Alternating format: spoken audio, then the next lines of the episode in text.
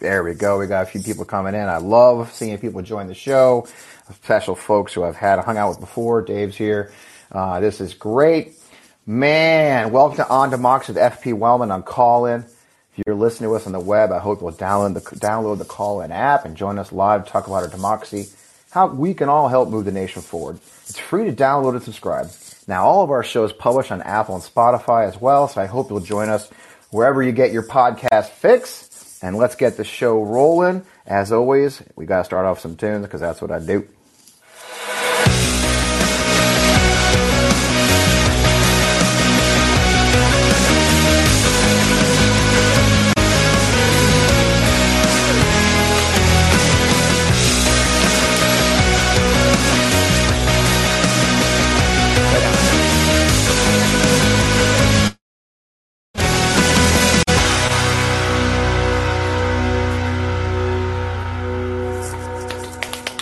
Welcome, welcome, welcome. I am your host, Fred Wellman. I'm so glad to have you here for the show. This is On Democracy with F.P. Wellman.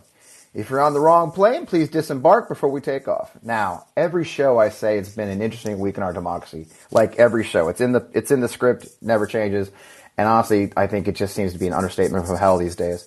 You know, from all the things coming out of the January 6th hearings to the Supreme Court rulings, which get weirder every day. On top of that, all the truly crazy stuff going on in our electoral politics right now. Although we had some good news, some real MAGA politicians did lose their races. Others did win, like Boebert. And, of course, Mary Miller, the super fan of Nazis, did win her primary in Illinois. But, you know, it is what it is. So I'm really excited to have our guest today help us sort all of it out, offer his unique perspective, and we'll get right to it. You know, I've been a regular reader of John Nichols for some time, and I'm fortunate to have him as a Twitter mutual with whom I chat often.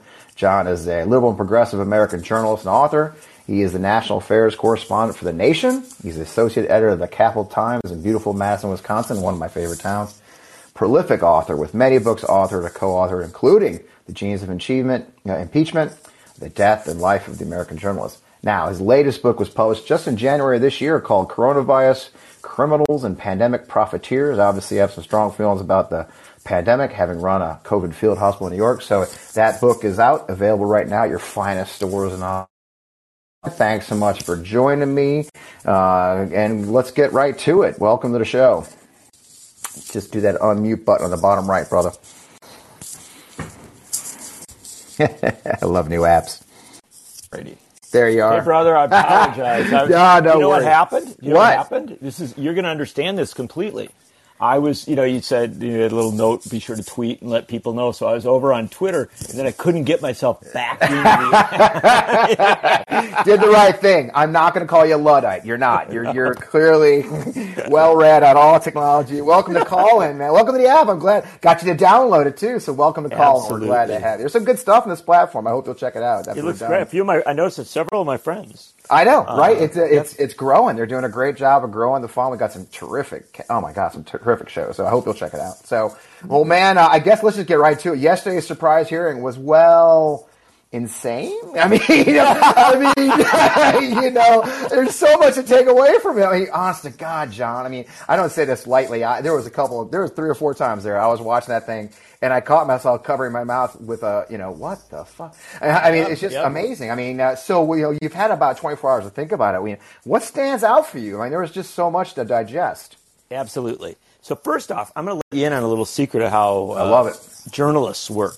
Okay, I love secrets. We usually assume that all the news is going to come at the start, right? Right. It's like a press conference or something, and so I'm talking to my editor at The Nation, and, Cassidy Hutchinson comes on. This is the surprise hearing, and, she's going to, blow it out here. We're going to see some really amazing things. We're going to be blah, blah, blah. I'm always cautious about the hype, but it was clear in the first, 20 minutes, this wasn't hype. Right. This was huge. And so I called my editor on the break, where Benny Thompson did a little break there between the 2 hours. And I said, well, I'm going to start writing because this is so amazing. This is such an incredible set of revelations because I can't believe anything that they do in the second part will be bigger than what they did in the first. Wow, man! That's how unprepared I was for what came. And so you asked me for my takeaways, and my takeaways are this: if we pause and take a deep breath, what we understand occurred at this hearing on Tuesday was that a close aide of Donald Trump and Mark Meadows, person with deep access to the White House, and frankly, by all accounts, a true believer, somebody who was there, Tea Party. She worked for Mark Meadows. She worked for the Freedom Caucus. I mean, this is not your run of the mill, congressional aide with neutral opinions. She was a true believer. She's down with this whole project and the whole bit. So, and what happened really, if this was being done as a movie, it would be a relatively innocent, experienced but relatively innocent person coming to realize that they were in the belly of the beast, that they were in a place of horror. Right. And she took you through that. Remember, the testimony starts a few days out, January 2nd, stuff like that. And the intensity grows until when you're finally in that, as you're on the night before and then the day itself. And I guess if I summed it up, in one line, it was that line about Trump with the magnetometers where he was saying, they're not here to hurt me. Right. That's where an awful lot of people who were listening to this came away saying, wow, he knew exactly what was going on. He knew exactly what the intents were. He is indeed guilty of seditious conspiracy. Right, right. That was the shock moment. That was one of the shocking moments for me. One of them. Probably the most. Because it did make it very clear that he understood that there was a potential for violence, that he was okay with it because he understood that he was not going to be the target. And then, of course, you have to remember that was while he was backstage, right? So then he went to a speech and he said, Mike Pence is going to let us down. We're going to be with you. And he encouraged the crowd to move their way towards the Capitol. And there's no question in our minds, right? We know what's coming. They're going to tie all this together in a bow. It's going now. You've seen, we've seen our friends on the right and of course in MAGA world spinning. It's all hearsay. It's a lot of hearsay. They heard a lot, but we also, we heard clearly that there was they knew violence was going to happen. She quoted. I mean, she was actually part of the conversation with Mark Meadows and Pat Cipollone, where Cipollone urged him to do more as the crowd was chanting "Hang Mike Pence." But Meadows said that, quote, "You heard him, Pat. He thinks Pence deserves it." So that's not hearsay. I mean, I saw a lot of really smarter lawyers than me, because I'm not a lawyer, by the way, saying, nice try. That's not hearsay. I mean, the implications for that are staggering here for Trump, right? I mean, it's staggering for Trump. No, this is criminal. This is, seditious conspiracy is a 20-year jail sentence. Okay. Well, just so you know. And a huge fine and the whole bit. The real stuff. And I think that as we're talking, kind of early on here about some of the revelations of the hearing too, I think that one of the things that kind of, as you suggest, ties the bow and ties it tightly, is if you go back to the initial hearing, the initial televised hearing, Congressman Benny Thompson said up front, this was a coup attempt, and there was a conspiracy, and Donald Trump was at the center of it, right? And so at that point, that was a strong assertion, a relevant statement by any means, but something that obviously they were going to have to prove. The fact of the matter is that yesterday you started to see the proof come in. Right. And one of the places where it came in that was fascinating is, and I bet you're as guilty of this as I am, an awful lot of us think of Donald Trump as... a mess of a human being, a coward, right? And so a lot of us assumed that when he got up before that crowd on January 6th and said, I'm going to march with you to the Capitol, that he was lying to them, right? What we learned yesterday was he wasn't lying to them. He may still be a coward. He may still be a mess of a man. But he intended to march to the Capitol with people he knew were armed. Right. With the purpose of overturning the presidential election results and installing himself as an illegitimate commander-in-chief of the United States of America. Yep. He fully intended that. He became irate when barriers were placed in the way of him doing that. And then, frankly, one of the, I think, almost lost realities of Cassidy Hutchinson's testimony was this suggestion that Trump may have actually intended to lead the crowd into the Capitol itself, to physically go in with right. them, and right. to go to the floor of Congress or something. I mean, this is stuff. I mean, it's the stuff of movies. Right? Right. It's not stuff of movies set in the United States. No, it was shocking. And look, you can discount. And I think what we're seeing on the right, especially, is some of the apologists have been saying, look, that whole bit about, it's physically impossible to grab the steering wheel, blah, blah. And they're using that sort of as a wedge to discount the entire thing. But the fact is, actually, you know what? Brad Moss did an outstanding job. Attorney Brad Moss did a little Twitter thread, and I kind of laid it out because that's what I do. But he said, you can say all that you want, but she laid out the core portions of the criminal argument, right, that she personally witnessed. Number one, the White House and intelligence, the 1/6 crowd was armed. People going through the MAGA towers had been armed and weapons were confiscated. On top of that, police had seen weapons outside the security bubble, and they weren't going in to avoid losing their weapons. Two, Meadows is personally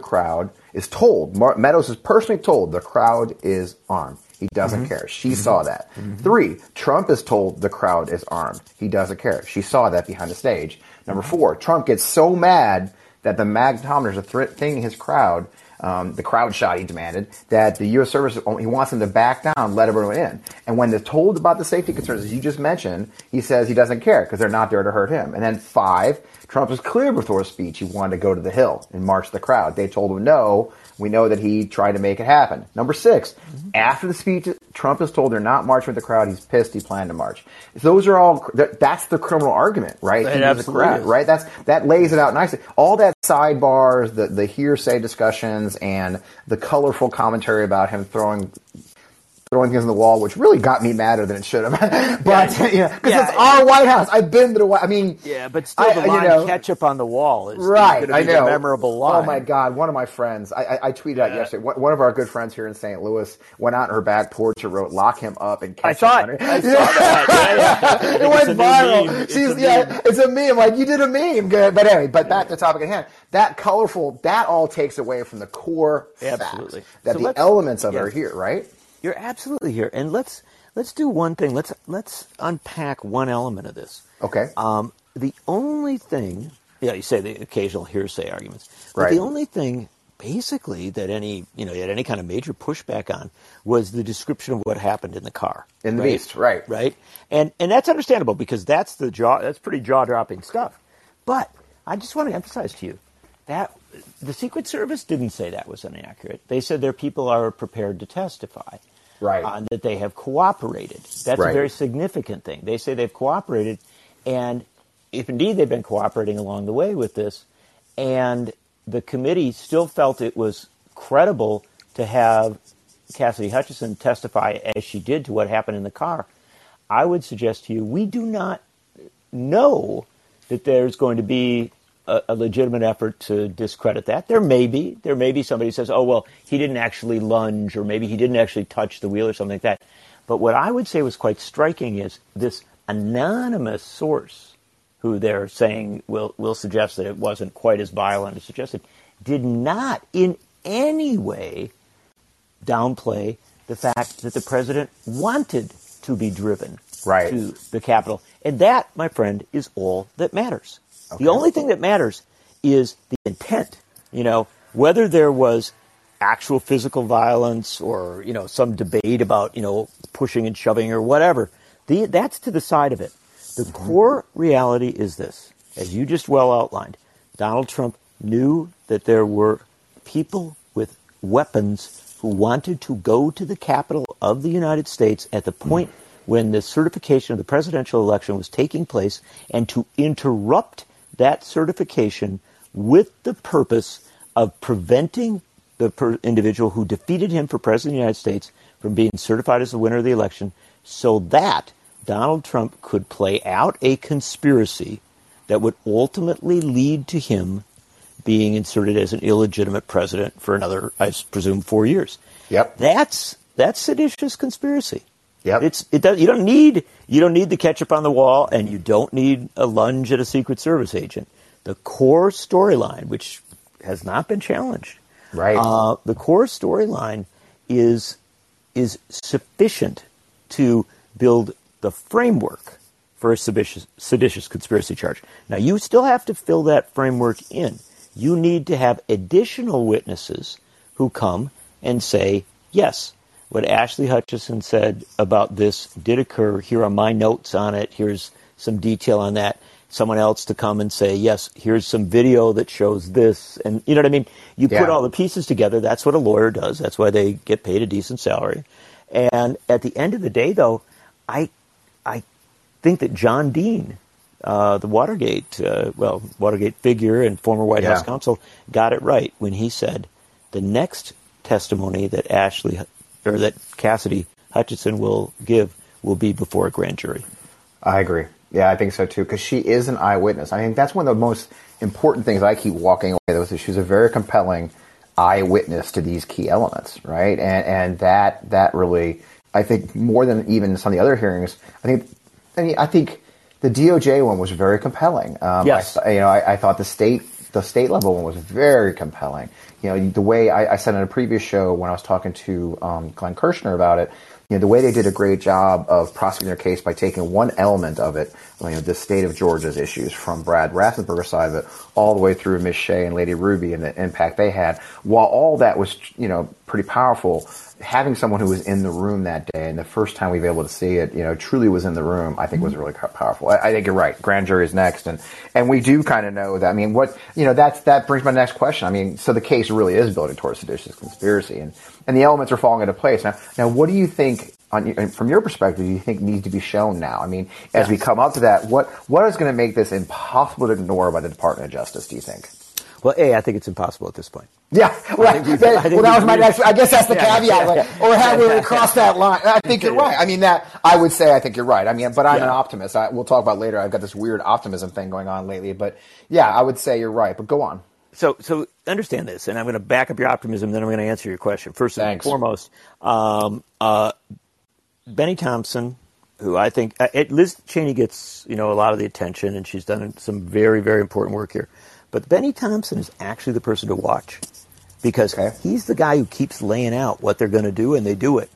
It's very interesting. Right. He does it, you know, in a very straight, you know, to the point way. He doesn't speak for as long as other people. But boy, he's got a plan. And, you know, he said at the start of this was a coup attempt. Donald Trump was at the center of it. Those two lines are the critical lines. Right. So I don't think they would have started these hearings in the arc that they're on if they didn't know that they could prove that point. Right? Yeah. So I think now it's all a matter of proving that point. Right. And that then brings us to the second element, which is, as you say, the other hearings were compelling. This one was overwhelming. It was so powerful. The reason for that is because, of course, the core question is always, do we get to Trump? Right? Question. Same with Watergate. Right. You know, it was, do we get to Nixon? You know, was it, did you really want Haldeman? Sure, that's fine. But you want Nixon. And so the thing is, are they going to get to Trump? This was the hearing where, although the other hearings certainly pointed in the direction very powerfully, this is the one where I think everybody, even people over at Fox, were sort of saying, man, you know, this is getting to Trump. So then all that's set up to answer your question. And the core answer to your question is this. Oh, let me put it another way. Your question was answered by Liz Cheney because in her last soliloquy there, as they were about to finish off the hearing, she said, you know, if you haven't testified yet, if you're not cooperating with us, this is the time to do it. You know, she was essentially signaling it's the time. And we know exactly who she's talking to. We know that she is talking to the former White House counsel, Cipollini. We know that she is talking to Meadows. We know that she is talking to, interestingly enough, because it's a crowded White House, probably about a half dozen other people in that White House. They are looking now. They've got other folks. They're not done. They've got... If you will, they've got ammunition. You know what I mean? They're prepared for the additional hearings. But what they're really looking for now is to break loose some of those big players so that you can actually get somebody to come across, A, to support everything that Hutchinson said, but B, to take it to the next step because that's where you really get powerful. If remember, I think it's summed up visually as well as in another way. The point where White House counsel runs into the White House chief of staff and says, it's really getting violent over at the Capitol. You know, police are losing control of the place. There's, you know, bodies, you know, things are, this is insane. We got to go talk to the president, right? And Meadows doesn't want to, but ultimately, you know, Cipollini says, we're going. I'm going to go, even if you aren't. So Meadows puts his phone down and he goes. What we need to do is walk down that hallway with them and get into that office with the president. Right. We need to, you can still make a case without that, but it's clear that's what the committee wants. The committee wants to take that you know, 20-foot, 100-foot, whatever, how many feet it is, walk down the hallway, go into the room with the president, and have somebody say, "President said, I don't want to do anything right now. I think they're right.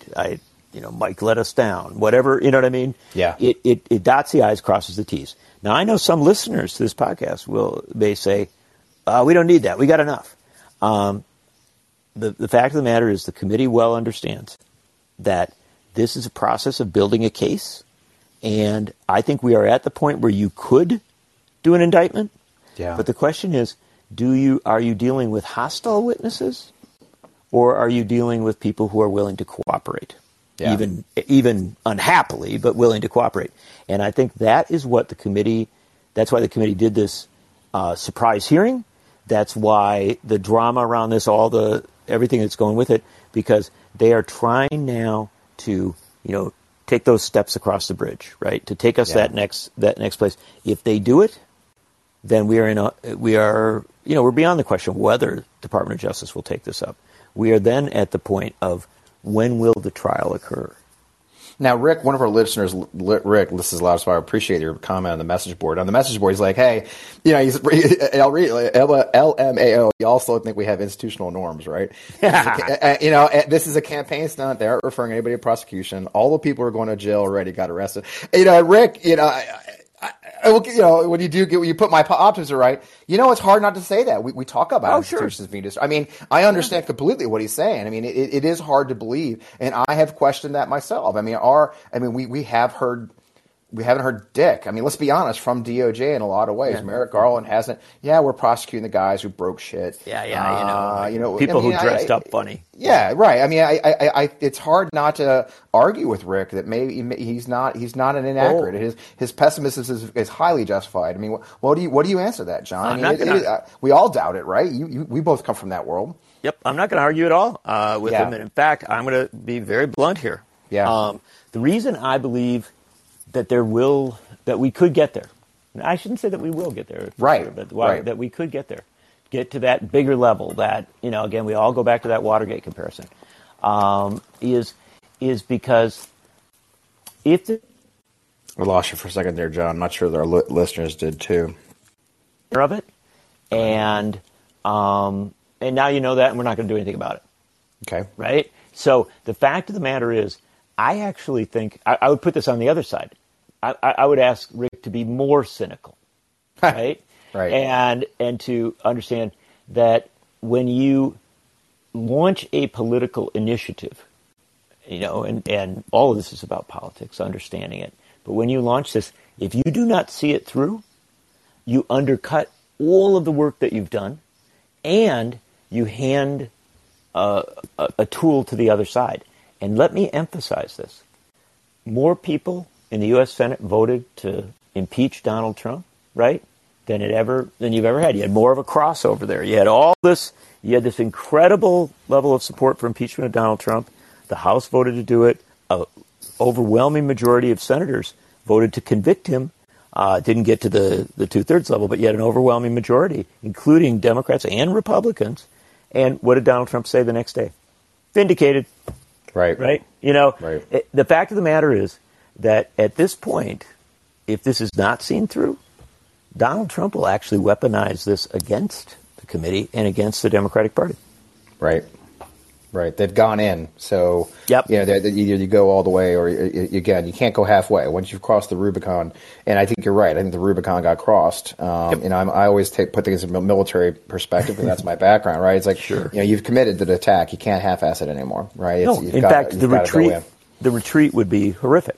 Right. And so to Rick, believe me, I understand his frustration and his cynicism. I've covered politics long enough to have seen, you know, the Democratic Party snatch defeat from the jaws of victory. They are masters. They're masters at it. But at this, on this one, I don't think you go this far in.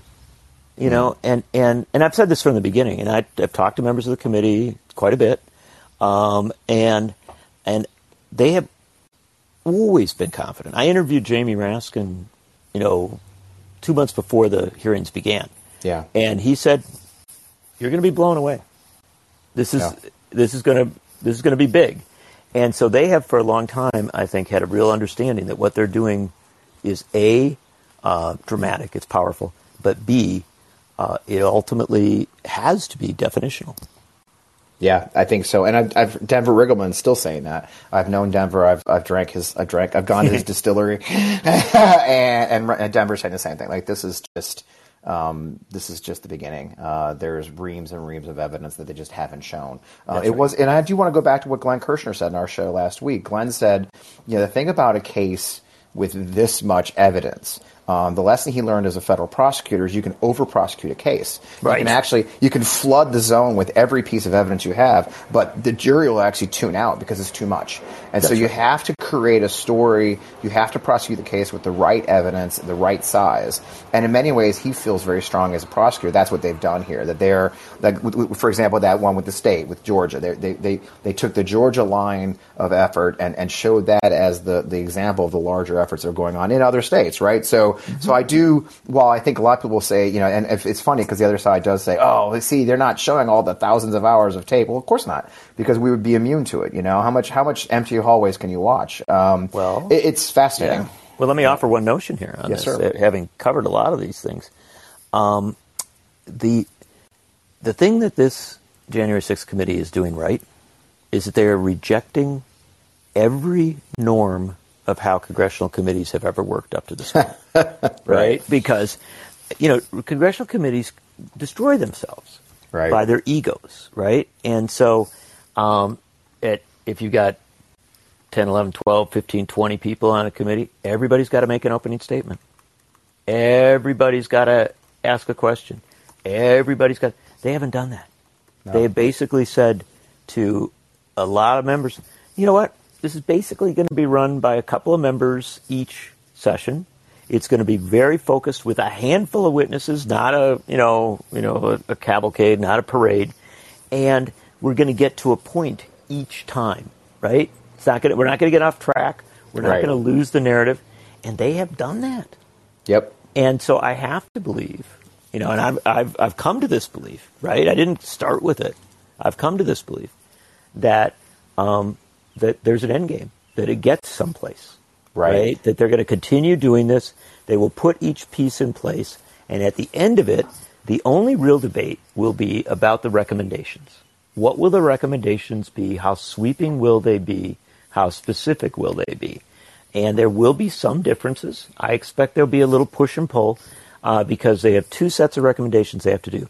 One is for specific legal action, right? Potential prosecutions, etc. And I know that there's some debate on the committee about how specific to be. I think on that one, Liz Cheney is actually a good player. She seems to really specifically want to get, you know, to the heart of the matter on that. And then there's also the policy, which is just as important. Accountability drives policy. And on that, I think Jamie Raskin's the driving force. And it is that they want to really lay out a vision for how you have to reform a lot of what we do so that this never happens again. And that was exactly where I was. My next question was, and then that's what I hope, and I'm hopeful that's what a proper congressional committee leads to. The fact is, one of my frustrations for years, I've said, if anyone on the show has followed me for a while, one of the things I've said for years is that what Trump showed us, that how many of our institutions relied on decent people or the norms and traditions that weren't truly backed by law. And when you have a man like Trump whose first question is what's legal and then how can I get around it, as opposed to what's appropriate.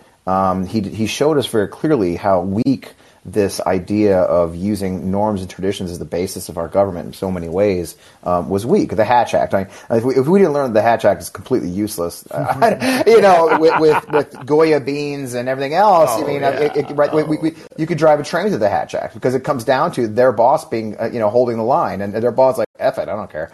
And so, if nothing, we have to find, they have to tighten the rules. I mean, and everything from that, from Hatch Act to the Electoral Count Act, which I do understand there is a movement towards reforming, all those things, we have to tighten the laws because, look, it's not if there'll be another Trump. The danger is a smarter one, right? That's what people keep saying. We got one running. Right. We got one running already. Yeah. Right. It's And probably have two or three of them, to be honest. 100%. Cotton. Yeah, Cotton, Cruz. I mean, the list goes on and on of wannabe authoritarians that are lining up, chomping at the bit, to have the opportunity to take over these things. And I do believe there is two prongs. There is the federal prosecutions, but in the end, we have to tighten our laws, and it has to happen quickly.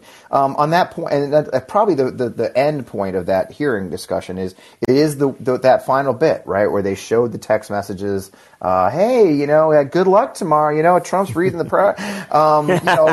Pretty open case, and that's where Liz came in, right, with we'll witness tampering. I mean, there's a door that opened. I mean, a lot of people are speculating who that might be. Marjorie Taylor Greene. No, I know I'm a dreamer. No, but the truth of the matter is, I expect that it isn't one.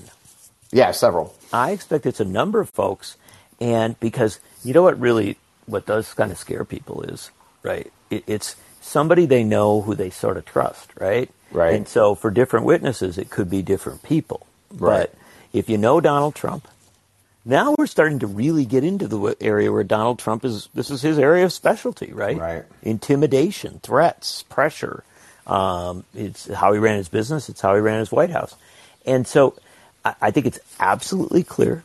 I don't think there's any question that they've got the receipts, right? They've got the texts, the emails, the voicemail messages, whatever.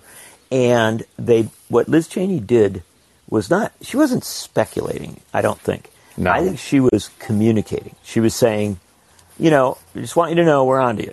We got this stuff. And I think that wasn't a message to the people who've been tampering with the process.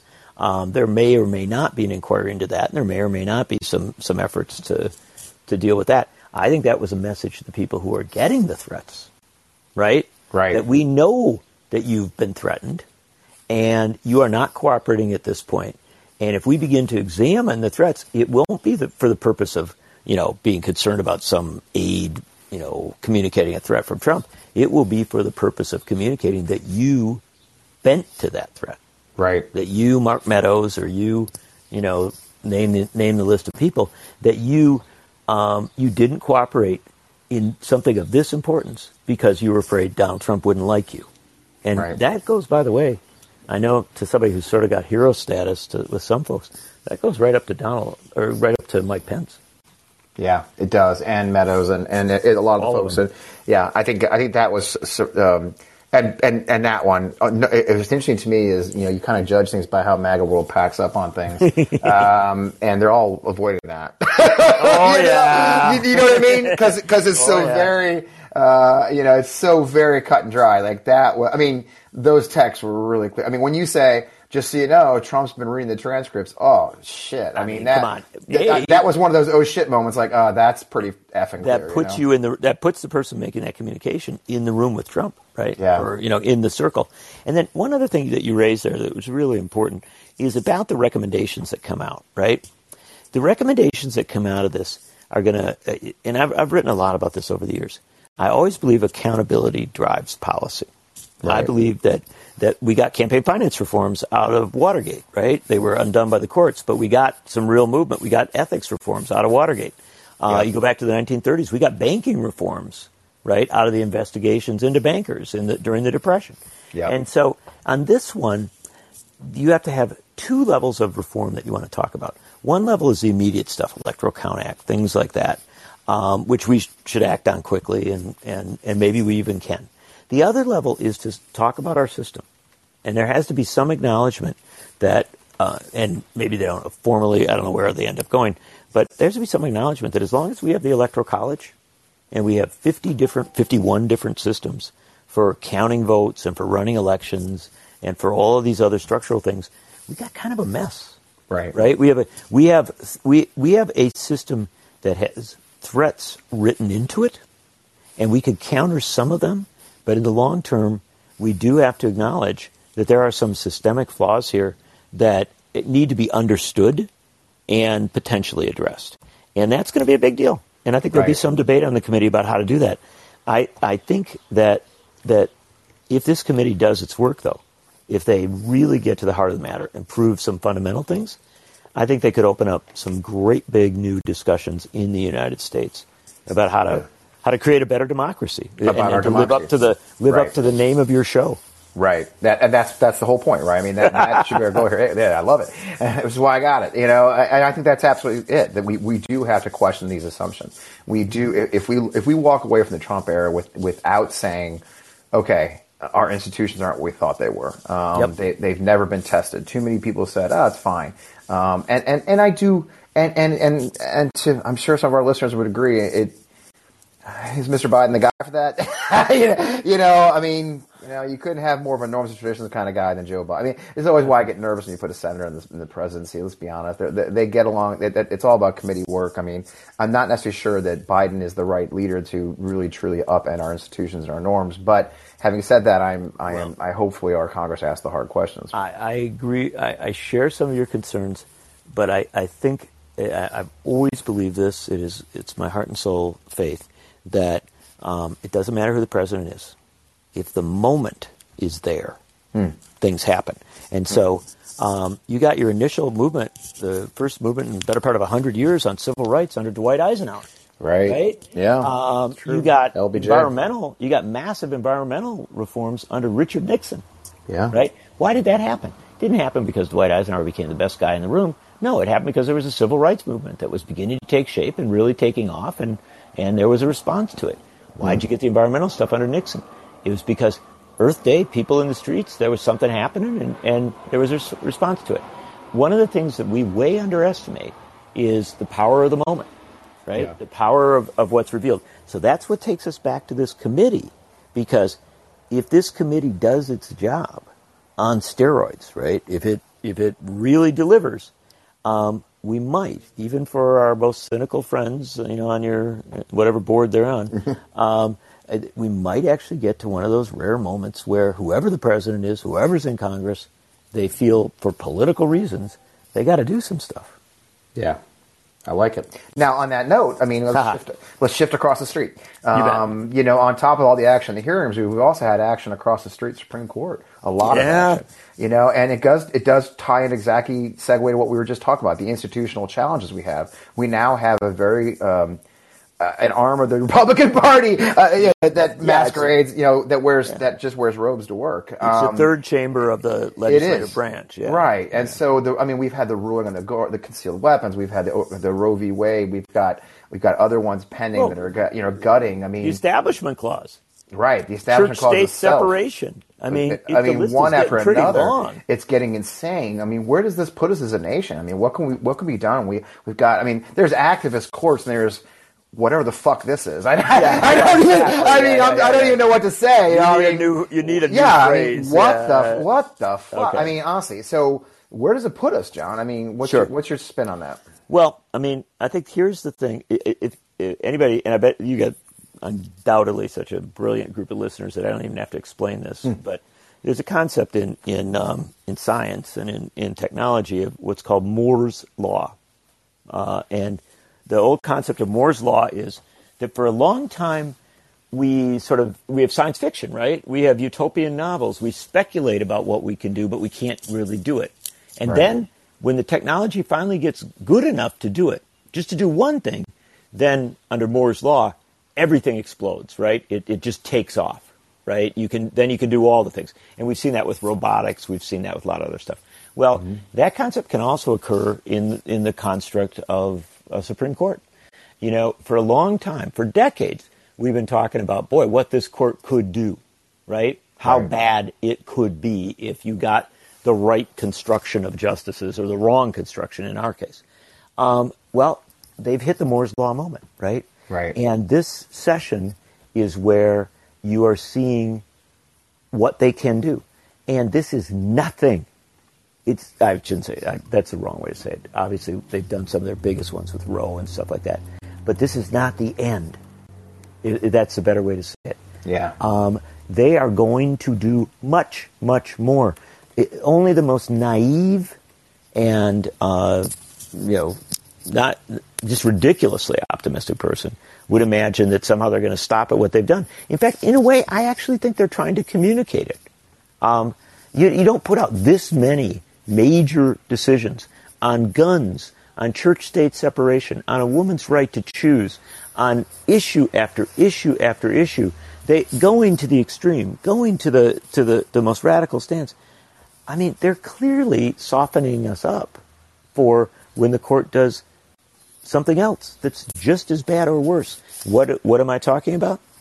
The complete gutting of labor law in this country. Right. Literally, just gutting out, the Wagner Act and gutting out all that. The complete gutting of privacy protections as regards the LGBTQ community, an assault on marriage equality, an assault on civil rights itself, on core premises of civil rights. And I'm going to really, I don't mean to scare people, but you understand that our concepts of freedom of the press and free speech are not grounded in stuff that happened 230 years ago.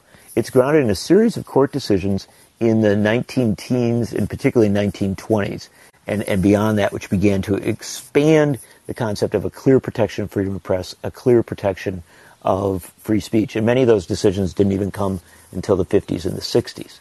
And so a court that is willing to start undoing its own precedents, even precedents from within the lifetimes of living people, you have to start to worry that they will go for the big stuff, that they will go for a real deconstruction of civil rights, civil liberties, and premises that we assume are locked in, but in fact have not always been locked in. Well, that's terrifying. Thanks. I apologize. And there goes my fucking optimism. Well, yeah. I mean, and on top of that, we've got the crazy. Justice Thomas is saying has certainly come out of his shell, hasn't he? Right? Yeah, and, he's speaking now. Yeah, and I saw someone DM me the other day saying, "I think it's a sign that he knows the end is coming." Like, I don't know. I think it's a sign that he thinks he's empowered and emboldened. I apologize. Sport. You're right. And I think, look, we have to understand something. It was Amy Coney Barrett. That's where the action is. I know we focus a lot on Kavanaugh. I know we focus a lot on Gorsuch. That's appropriate. Kavanaugh and Gorsuch both lied to Congress. They both lied to, if you could call it a lie when you tell somebody something they want to hear, they both lied to Susan Collins. Right. But when you put Amy Coney Barrett on that court, that's why they rushed to do it, at the last minute. When you put her on there, you created a dynamic where Roberts was clearly disempowered, that he is now, he's on the sidelines kind of saying, hey, pay attention to me. Yeah. And Alito was empowered. And this is the story that Supreme Court watchers have got to catch up with. Samuel Alito is now a profoundly empowered justice who is pursuing the agenda that he has wanted to pursue for a long time. Yeah. And if you read his old rulings and his old dissents, what you find is he's got a long agenda. It doesn't stop with Roe. Yeah, I think you're right, and that is definitely what we're seeing, and it's gonna, and the hints are all there. They're literally telegraphing it, right? They've telegraphed the things they want to come after, and their fundamental rights, and I don't know where it ends. I mean, and I know, and that brings me to my last point. I think a lot of Americans feel powerless, right, in front of all this. How do you fight back? How do we stop this rust riot? What are your thoughts? Well, that's an easy one. I love it. They know it. You know it. We all know it. Right. We always say the most important election of our lifetime. Right. The most important election of our lifetime was 2016. Yep. And the good guys lost. Yep. Okay. Just to be clear. Yeah. So now it's cleanup, right? But certainly the most important election of this year is for control of the United States Senate. Yes. It's not. We don't. And everybody knows that. I feel like a kind of fool to even state it, but I guess we have to emphasize it. Yeah. The United States Senate must have, for us to be able to address all the stuff we're talking about here, it's got to have 53 to 54 U.S. Democratic U.S. senators. That is a jaw-dropping number to throw out. People even get scared when you mention it. But the simple fact of the matter is that John Fetterman's got to win in Pennsylvania. Ryan's got to win in Ohio. One of the many capable candidates in Wisconsin has got to win and beat Ron Johnson. Yeah. So you got to flip those three seats right there. You got to do that, and you got to be looking at North Carolina or someplace else. And I know, I cover politics for a living. I know exactly how hard that is. I know all the barriers. I know all the midterm curse, the tides of money, the frustrations with Biden. I understand all of that. So I understand it's hard. I'm not saying it's easy. But what I am saying is it's easy to figure out where the action is. Because if you don't have control of the United States Senate, right? And, the judiciary is done, right? It's not, maybe there won't be another Supreme Court opening, but I can tell you, if Mitch McConnell's got that Senate, Biden's going to be bowing to him. You're not going to get any. Happens. Yeah, exactly. You're not going to get any policy stuff through. Biden will be the lamest of lame duck presidents in American history, and the ability to begin to claw things back, the ability to rebuild, is lost. And so, I don't want to make people feel like they have an overwhelming task ahead of them. I don't think it is an overwhelming task. I think I cover politics. I can tell you these races that I'm talking about are doable races. Right. It could happen. But, and things are changing. We see energy. We see energy, right, John? We see energy with the Roe. The Roe ruling is not an esoteric ruling. People's lives are being changed right now. I live in Missouri. Oh, it just got real here, right? By the way, I'll even put the Missouri Senate seat on the as a prospect. It actually is with Eric Greitens and now Jack Danforth here in Missouri. For those who don't know, former Republican Senator Jack Danforth has come out pushing an independent candidate. Of all things, how about a segue? I think they call it a throwback, right? Callback is the person he's pushing is John Wood, the Republican lawyer on the January 6th committee, of all people, who we saw on, I think, day two, the hearing number two. And that's interesting because Danforth insists that he's got a poll that shows a Republican-leaning independent could win. Yeah. I hope Danforth is right. I'm a skeptic. Yeah, because you run the risk of dividing the vote there, which I'm cool with. No. What if you divide it the wrong way? What if you divide it the Democratic side? Yeah. Right. And so, but I will tell you that, and then you got to look at Evan McMullen running out in Utah. Right. And so this is, I guess, the only thing I would emphasize is that, and I don't want people to downplay the governor's races. Those are incredibly vital, especially for the right to choose. I actually think that the Roe ruling from the court reelected Tony Evers, the governor of Wisconsin, probably reelected Gretchen Whitmer. I think a number of governors will make it through now, in part because of the understanding that if they're defeated, women in those states will lose their right to choose. There you go. And beyond even as bad as it already is. And so, but the Senate thing I want to emphasize, I watch it really closely. There's a lot of races where there's possibility. And it is a mobilization issue. It is a resource issue. I understand all that stuff. But you want the answer to the question of what do? Pretty damn simple. Yeah. Right? What you do is you win control of the Senate if you want to deal with all these other things we've been talking about. Which means activate and vote. And as a campaign guy, I'm a political campaign guy. People ask me all the time, well, I just don't want to donate. You can phone bank, you can volunteer, field is everything. Knocking on door, the power of knocking on someone's door and saying, I hope you'll come out and vote, we need you, is very powerful. And you can do that. You can even go to other states and do that. They desperately need the help. A field operation will make all the difference. And if you want to, I'll tell you what, there's nothing more. And I was scared the first time. The first time I ever went canvassing, I was like, "Oh my god, this is crazy." I tell you, you're like, "Oh, this is weird." I'm knocking on a total stranger's door, saying, "Hi, how you don't know me, but I'm at your front door." But I tell you, it's really empowering and it's powerful and it does work. Can I tell you one other thing? Sure. But I want to stick with you on that because it is powerful. It does work. Your point is so important. I met a woman from Georgia last year, and she's a real active political person. Mm-hmm. And she got assigned to a college, on election day.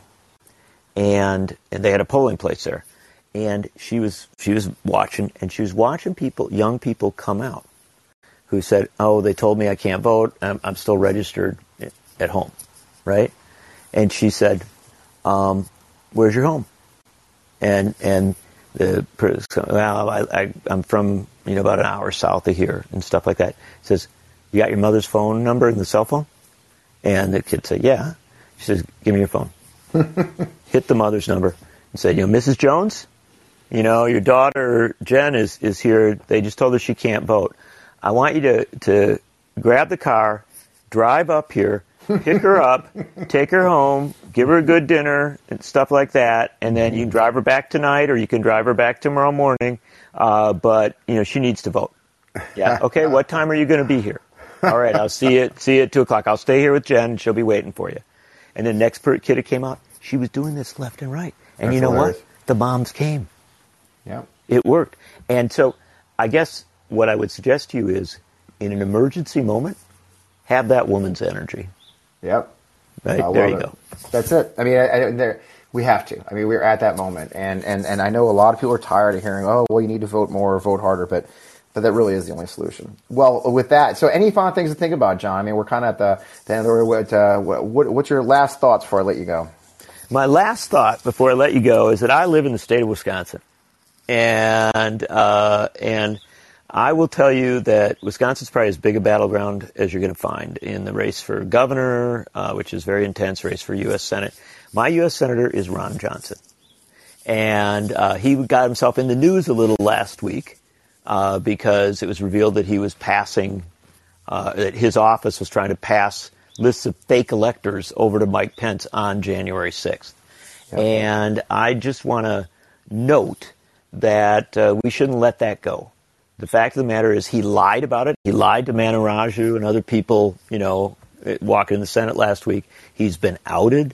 We now know that Ron Johnson was a part of the conspiracy to upend and overturn election results on January 6th. And as we talk about all these other people, we should also recognize that Ron Johnson should be under investigation by the January 6th committee and by the Department of Justice. A sitting senator under investigation just as thoroughly and just as intensely as.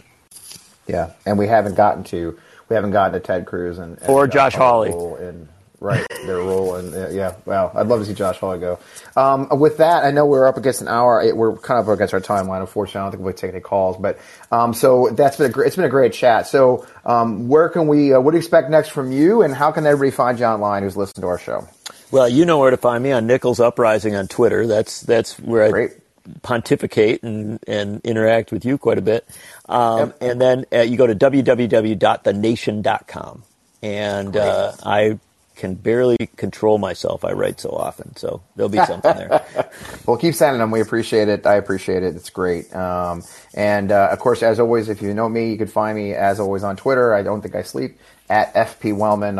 I've got my work with the Beer Hall Project, talking about January 6th and our anti-democratic forces that followed, all the social networks.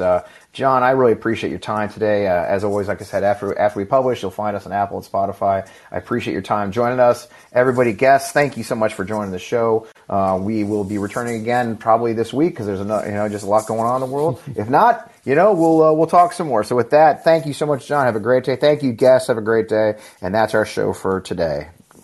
Thank you.